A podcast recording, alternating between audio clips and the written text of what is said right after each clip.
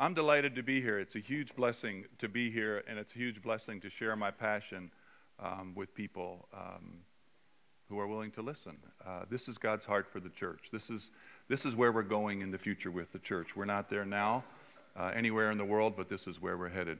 And I want to say once again, it takes a lot of courage for a pastor to take this on. Um, because when you start bringing people who have challenging behaviors and disabilities in, things have to change right? Things have to change. And so oftentimes there's pushback. I remember earlier on in the ministry at our church that uh, there was a little boy with Down syndrome in the second grade class, and he took out a pair of scissors and cut a little girl's hair a little bit in the second grade class, right?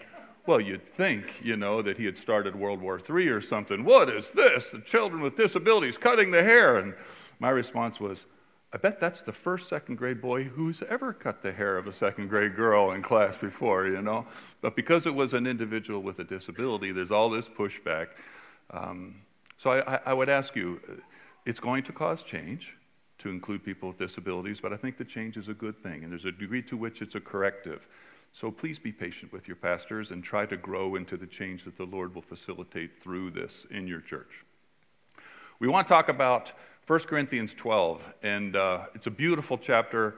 But you know, if you think about it, it's kind of a ridiculous chapter. You got hands talking to feet, and you know, eye, ears talking to eyes, and bodies that are whole ears or something. It's just kind of a funny passage on some time, on some level at the at the same time. But it's a beautiful passage because it. Sorry, I got to walk around more here. It's a, it's a, it's a beautiful passage because it illustrates the way that the body actually is, right? It's, that's what's so cool about it. It's just such an interesting metaphor that kind of really points out the way things are. So let's just dance with it a little bit. I'm going to mostly be in verses 12 through 27. And I'm going to cherry pick some. I could spend a whole long time touching on all the verses, but I'm just going to things to try to illustrate some certain uh, aspects that I want to pull out. So if you turn there, that'd be awesome. First of all, it says, How are we one body? It talks about that how are we one body? How is it that I'm from California and I'm one body with you folks who are over here in, in uh, beautiful Belfast? Well, the reason we're one body is because we want, have one spirit. We share the same spirit. That's what unites us and makes us one. So, independent of who we are, independent of where we are, we have one spirit that makes us one. And we're not one member, but we're many members. Uh, that's kind of obvious on some level as well, but it needs to be stated. We're not all the same. We're not just one. We're many, many different members. Now, I want to jump around a little bit. It's interesting down in verse 21, it has this, once again, this silly thing where the eye says to the hand, You know what, pal? I don't need you. You know what I'm saying? You're always picking things up and doing things, and sometimes you guys got to wash yourself because you're just a mess, right? The eye talking to the hand saying, I don't need you, right? And then it also says that the, um, what do you call it? That the, why am I stammering here? The head says to the feet, that I don't need you. I mean, I can understand why the head would say that to the feet. You know, why don't you take a bath every so often? You know what I'm saying? It's, it's, you're kind of a mess. The head says to the feet that I don't need you. Now, why is it that the eye says to the hand and the head says to the feet that they don't need you? Because there is a haughtiness there. There is a kind of a, a feeling that you need to be something different that you are. I don't accept you the way that you are. I see myself as better than you, and therefore I say to you, you need to change to be more like me. We see that unfortunately in a whole lot of different ways. Even in churches, sometimes a person with a disability will come, and our only response to them is to try to put our hands on them to heal them. Now, there's nothing wrong to pray for healing for someone, right? But sometimes that motivation becomes exclusively just to change a person, and the indication is that this is not God's plan for you to be the way you are. You need to be more like me, a hand, or you need to be more like me, a head. And as a result of that kind of an interaction, you end up with the, the kinds of things that you see in verse 15 and verse 16 there, where the foot says, Heck, I guess because I'm not a hand, I'm not a part of the body. Right? Or the ear says, Because I'm not an eye, I'm not a part of the body. I can talk to you so much and tell you how disappointed I am with you that you can ultimately get to the point where you see yourself, I guess I'm not a part of the body because I'm not who uh, you want me to be or who is accepted. Now, it's not hard to make this connection between that kind of indication or that kind of interaction in individuals with disabilities, right? I told you this is something new, it's something that's just developing. How many hundreds of years have people with disabilities been told, I don't want you, or I don't need you, or I've been able to exclude you because you don't have anything to offer? And it comes to the point where people with disabilities begin to see themselves exactly as it says here. Where they say, I guess because I'm not a part of the body, or I'm not a hand, or I'm not a foot, I'm not a part of the body. Not only does that happen, though, to individuals with disabilities, it happens to their families. There, there is a, there's a famous author, some of you who are sociology types might have read him, Erving Goffman. He wrote a famous book in the 60s called Stigma. And he talks about how there is this thing called courtesy stigma. And that is that if you're a person who kind of is either related or hangs out a lot with individuals who have a certain type of devalued characteristic, you tend to take on that characteristic as well. At least in the way that you're referred to or treated by the community, you're treated with that same type of stigma. And that's what often happens with families. The hardest part of, of uh, having a disability, people with disabilities will often say, is not my disability, it's the way I'm treated because I have a disability. And parents experience that same kind of thing. So parents kind of get the, get the impression too that I don't need you from the way that we interact with them because of the changes potentially that their family member brings. And they come to see themselves as, I guess I'm not a part of the body either because of this relationship that I have with the people who, person who I love in my life who has this characteristic that has been devalued. So it's a very, very difficult thing that we have to deal with. And the thing that happens is that we have excluded people with disabilities for so long, we don't have the foggiest idea what they would bring if they were with us. We've already mentioned several times today about how they're indispensable. And I agree with that by faith. But if you said to me why they're indispensable, there's a part of me that says, I really don't know. I have to take it by faith because they're not here for me to understand what indispensable nature they bring. I like to tell a little, a kind of little story sometimes where imagine I took my nose off and put it in a jar. Okay, do I still have a nose? Yeah, it's, it's over there in a jar. So my nose is over there in the jar. And I lived for a long time without my nose. My nose is in the jar over there, and I'm going through my life, and I think this is the way life's supposed to be. And my nose is over there, and he kind of thinks that's the way it's supposed to be, too. He's over there separated in a jar. And I'm going about my life and just doing whatever. How would I ever know that there's aromas floating around in the environment if I didn't have my nose connected? I, what, what, would, what would possibly give me an indication that there's aromas in the air if I didn't have my nose connected, right? So then I think, oh my heck, that, that's my nose over there. I haven't seen you. How you doing, my friend? And I take my nose and I put them back on. And all of a sudden my nose gets reconnected and finds out what it's like to be a part of my body. And my body finds out also what it's like to have a nose again. So I put my nose back on and all of a sudden I'm a, oh my gosh, that bread smells amazing in California, we don't get a lot of rain. And I'll tell you, one of the greatest fragrances ever is the, the fragrance after the rain in California. Oh my gosh, the fragrance after the rain, it's so amazing. So when I reconnect my nose to the body, I find all these beautiful things that I hadn't realized before that can be present. But the other thing that happens when I reconnect my nose to my body is all of a sudden I'm like, ooh, that's pretty bad.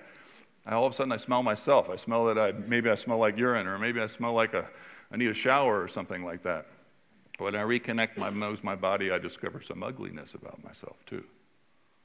When I take the part that I've excluded and reconnect it, yeah, I see some beautiful things potentially, but also recognize the ugliness that's in me as well. I see the fact, I see the way that I don't love my neighbor when I bring in people with autism. How I'm so willing to, I'm, I'm, I'm quickly willing to reject them it's interesting how the mere presence of an individual with disability will reveal so much about the people around them. It's, it's it, the story of the Good Samaritan. You probably heard the story of the Good Samaritan a million times. I bet you never heard it the way I'm going to tell you. So Jesus is asked, Who's my neighbor? And who does Jesus respond about? He talks about a man who's beaten and left for dead. Okay, I actually had a dear, dear friend who died about two years ago who was a man who was beaten and left for dead. He was a man who um, was, in, was on business in Seattle. He was a computer specialist. He was in business in Seattle. He went to Kerry Park in Seattle. You know, that's where they have the beautiful pictures there with the Space Needle and everything in Seattle, you might have seen. But he went to Kerry Park, saw a couple guys there that were hungry, took them out to dinner, took them back to Kerry Park, and they beat him and left him for dead. As a result of being beaten and left for dead, he spent the rest of his life in a wheelchair, had a traumatic brain injury and brainstem injury and hearing problems and all kinds of stuff. So, this man who was beaten and left for dead, minimally, he had a, a very, very severe physical disability at the time of the beating, and it could be that he is someone that experienced a physical disability for the rest of his life. So, interestingly, when Jesus asks, Who's your neighbor? or Who's my neighbor? he starts by describing a person who is totally dependent on everybody about them because he has a, such a severe physical disability.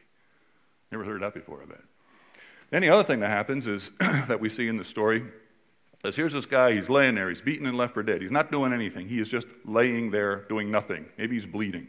He's just laying there. And then we see the first religious leader come by and sees him and, and it's kind of like, oh, heck, I got to go around here. And he goes a different way and goes around him, right? And then next religious leader comes. Maybe he just finished a sermon on 1 Corinthians 13 or something like that, you know, about how we should love our neighbor. And he sees that guy in the heck with this and he goes around him.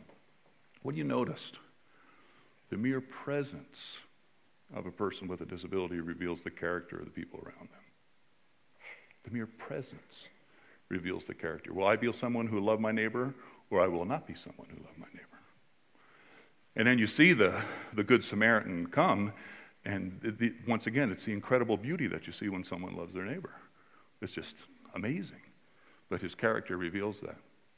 One last thing on the Good Samaritan, just as an aside, too, related to your church. It's funny because uh, I teach graduate students, and I have them do an assignment in uh, one of their classes where they have to go to their pastor and, and, and ask questions of their pastor.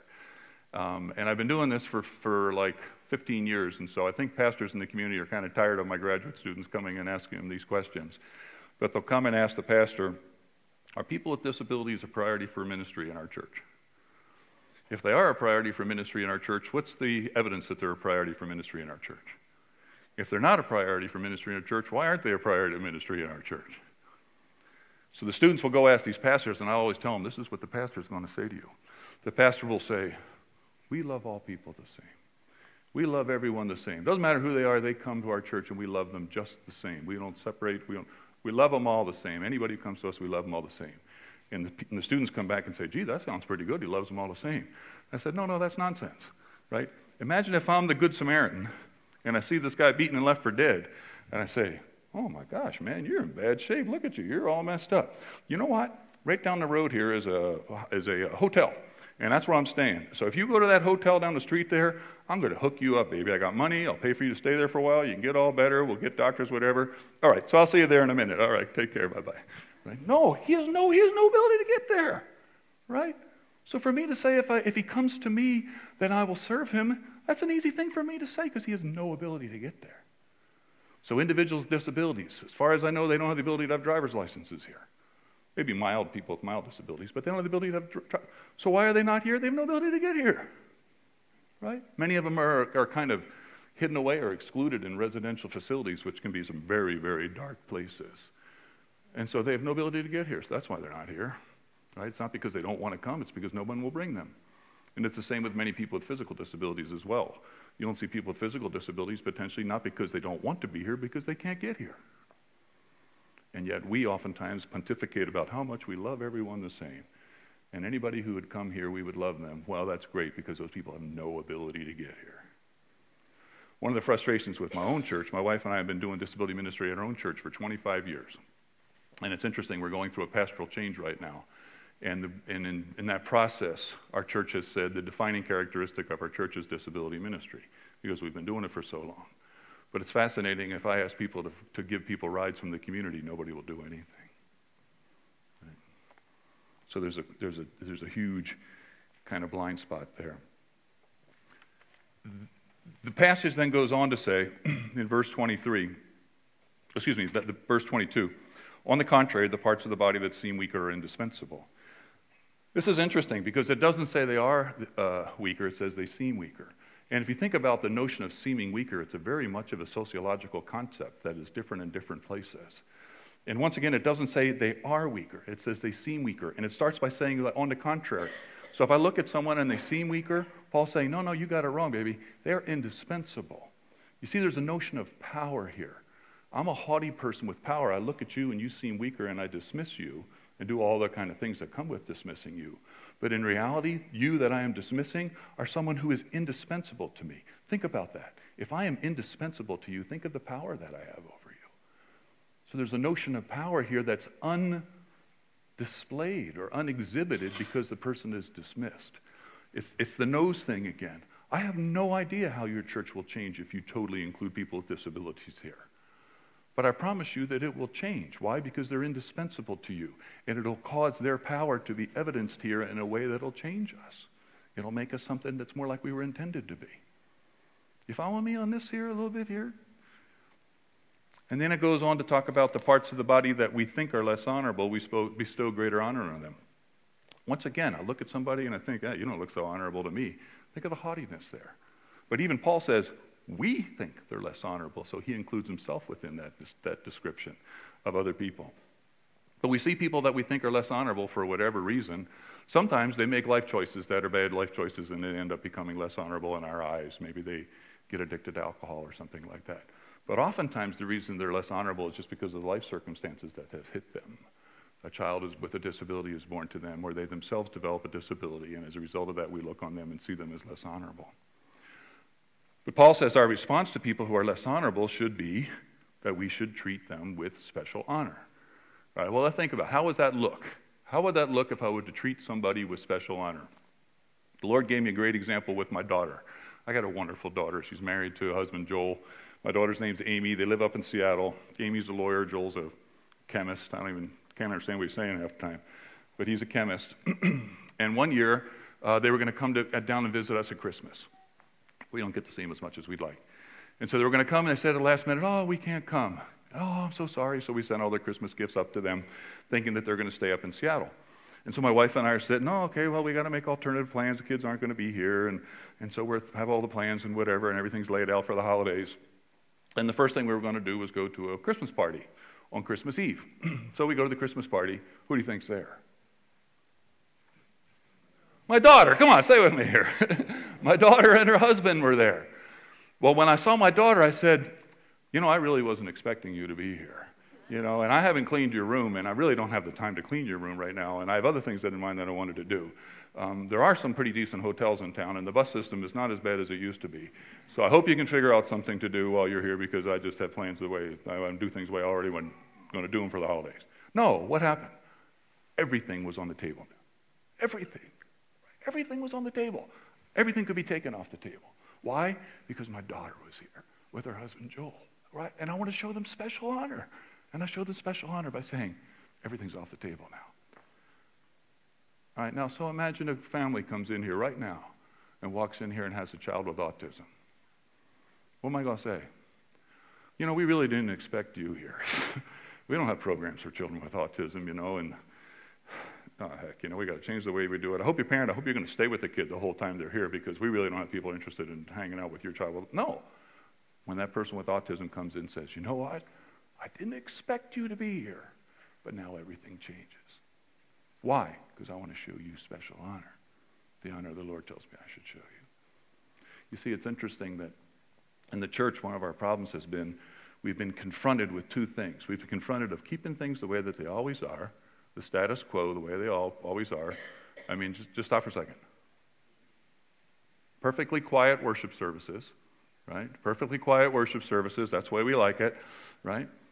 or we can include people with autism and other kinds of kinds of issues that they face and they have to get up and they're walking around and maybe they make noise and all that kind of stuff and so we can always keep things the way they are or we can change to include people who have been devalued and who are really kind of make demands on us to love them and so what we choose to do is we're going to keep things the way they always were and we're going to reject this person it's interesting in Mark 7, if you go to Mark 7 at some point, uh, Jesus talks about this thing called Korban, and I don't need to get into Korban, but the, the passage says in Mark 7 8, it says that Jesus says to the people, the scribes and Pharisees, in regard to Korban, he says, You exchange the commands of God for the traditions of men.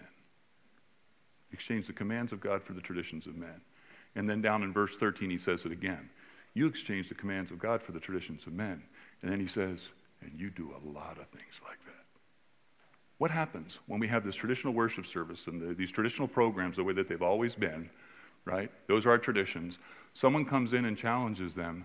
Our response is to say, hmm, what's more important, my traditions or the second most important commandment after loving the Lord with all my heart, soul, and mind to love my neighbor as myself? I think my traditions are the most important thing, and then we reject those people. We can't do that. We can't do that anymore. We need to change our traditions such that they include people um, who God loves who have been created in the image of God, who are indispensable, for goodness sakes. You with me? This is not easy, right? This is not easy. And there are people who will leave this church potentially over the fact that the church is seeking to change traditions such that people who have been devalued and excluded in the past will, will now be here.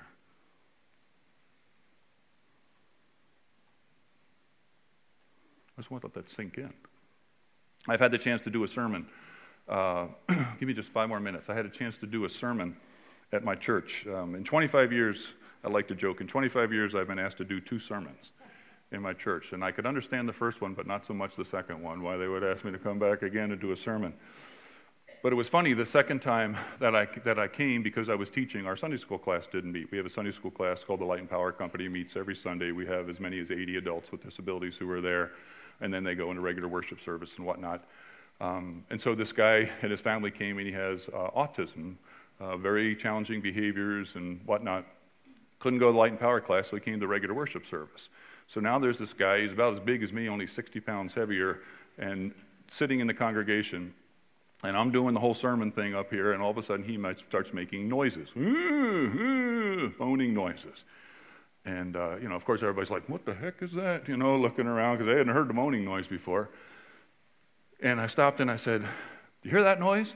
I mean, people are like, Duh, of course I heard that noise. That's, what I'm looking at. What the heck's that about? Do you hear that noise? And everybody's kind of like, Yeah. And it's like, that's what inclusion sounds like. Right? Inclusion, a lack of inclusion, forgive me for being so harsh, a lack of inclusion sounds like this. You with me? Inclusion means that people are getting up and walking around, and people are a little bit noisy, and people have other kinds of needs, and so forth. There's a famous church, a big church in Southern California. You might even know about it if I told you about it. On the back of all the pews, it says, if you get up and go to the bathroom, don't come back in because it's too disruptive. That's, that's how we do church, because our traditions are much more important than loving our neighbor as we should.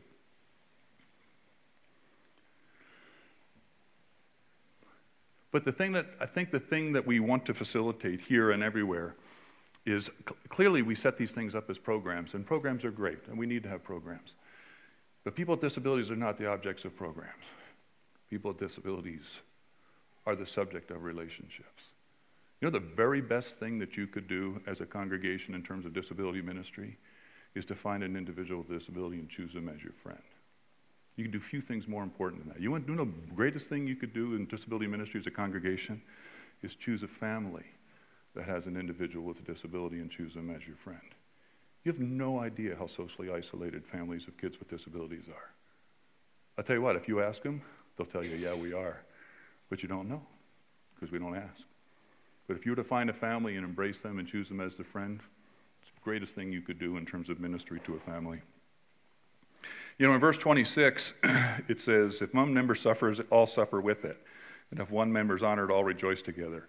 The first part says, If one member suffers, all suffer with it. And I, my response is, No, they don't. We don't all suffer with it. There's a whole lot of people suffering out there who are impacted by disability and devaluation, and we don't suffer with them because they're not in our life. But if we were to choose to be with them, if we were to actually, it's like, you know, you go to the beach and you wade into the water, you, ooh, it's cold at first, and then you go in a little deeper and a little deeper. That's what it is when you interact with people who are going through suffering or going through challenges. When you first step in with them and see what their challenges are, you're like, whoa, this water's cold. And then as you get used to it, you wade in more and more and you stand with them in their suffering.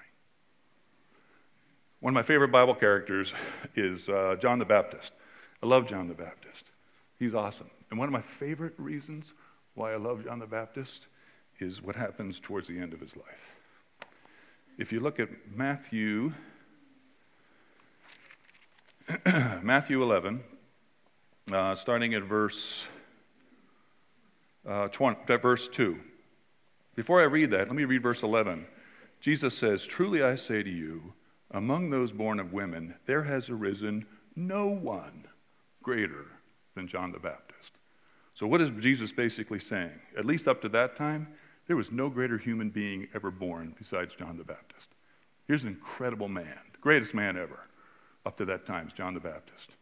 But what happens towards the ends of John the Baptist's life when he starts facing the unknown and he's up against his death?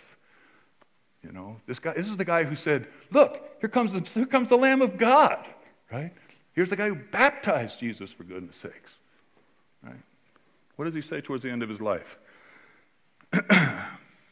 Verse 2 And now, when John heard in prison the deeds of Christ and sent word, he sent word by his disciples and said to him, This is John, this is John the Baptist's words. Are you the one who's to come? Or should we look for another? Look where he is, right? His life is so desperate. The greatest man that Jesus describes in the history of the world is in losing his faith, right? Because of the life circumstances around him. Right? Are you the one? Or is there another? Jesus, uh, in his kindness, says, Go tell John what you hear and see. The blind receive their light, the lame walk, lepers are cleansed, the deaf are heard, dead are raised, so forth, and the poor have grown up and preached to them. What does God do to comfort John? He sends people to him to encourage him? To encourage him about who Jesus is, right? You have a child born to you with severe disabilities, and all of a sudden you find yourself alone almost like in a prison cell, like John. You find yourself alone. And now your prayers start to sound like, Are you the one? Are you really the one? I feel alone here. Are you the one? Or is there someone else I should be looking for? Right? And when we go to people and say these kinds of things, um, we encourage them. A friend of mine says, we help them to be obedient right? When life hits people and they're, they're, threat, they're, they're tempted to, to, to turn away or to doubt God or whatever, when we go to them in their suffering and are with them in their suffering, we help them to be obedient, for goodness sakes. What an incredible calling. What's your calling in life? My calling in life is to help people to be obedient who are undergoing tremendous suffering or tremendous tra- challenges. You know, God's sovereignty is challenging. God's sovereignty is challenging for families. God's sovereignty is challenging on some level for children like Micah and Peter. And I mentioned their names. Forgive me, I usually don't mention people's names in that regard, but I was given permission to mention their names. So the lives of Micah and Peter potentially and their families are families that are undergoing changing because the sovereignty of God is hard. Do I believe it's within God's sovereignty that those children are here? Absolutely. Absolutely. God either directly causes it, like he talks about in Exodus 4, or God permits it. They are part of his sovereignty, but God's sovereignty is not always easy. If God's sovereignty is easy in your life, what do you think that means? Go big, build, build bigger barns? You know, buy a nicer house at the beach? Is that what that means if God's sovereignty is easy in your life? If God's sovereignty is not so hard in your life, that means that you are supposed to go and suffer with those who suffer so you can make God's sovereignty a little easier for them to handle in their own lives. God's sovereignty is challenging for the children, it's challenging for the, for the families, but it also should be challenging for you as you enter into the suffering of others. So, what can you do? What can you do? You see people with disabilities in the community, you see people with disabilities in the church, what can you do? You can ensure that they're connected and they're not excluded. You know, parents will say, you know, uh, I'm not a part of the body, and you go to them and say, Can I help you? And they say, No, I don't, you know, you don't need to help me. Uh, I'm fine. You don't need to help me. You don't need to help me. What are they basically saying? No, I'm not a part of the body. Uh, you don't need to help me. I'm not a part of the body. Uh, when I go to parents, I say, Can I help you? No, you can't help me. And I said, Well, I won't be helping you Friday night at about 6. Right? I'll come by your house and won't help you Friday night at about 6. So you decide what you're going to do when I'm not helping while I'm sitting there with you and your family and your son while you go out to the grocery store or something. Right? Don't take no for an answer. Don't allow them to exclude, to be excluded, and don't allow them to exclude themselves because they will learn, they will be, they will learn from what's been communicated to them that they are a burden to you. That's what we will communicate to them. And so when I ask if I can help them, they'll say no because they're reflecting what I have told them that they are a burden to me. You should develop friendships, wade into life's challenges, wade into the suffering that they'd experience. And here's the thing that we don't get. And, and I say stuff like this, and people say, Oh, what a nice thing to say. You're so sweet. When I wade into the challenges of people who are suffering, you know who benefits from that? Me. Me. Right? Me. I get to be the face of Christ in their life. It's like prayer.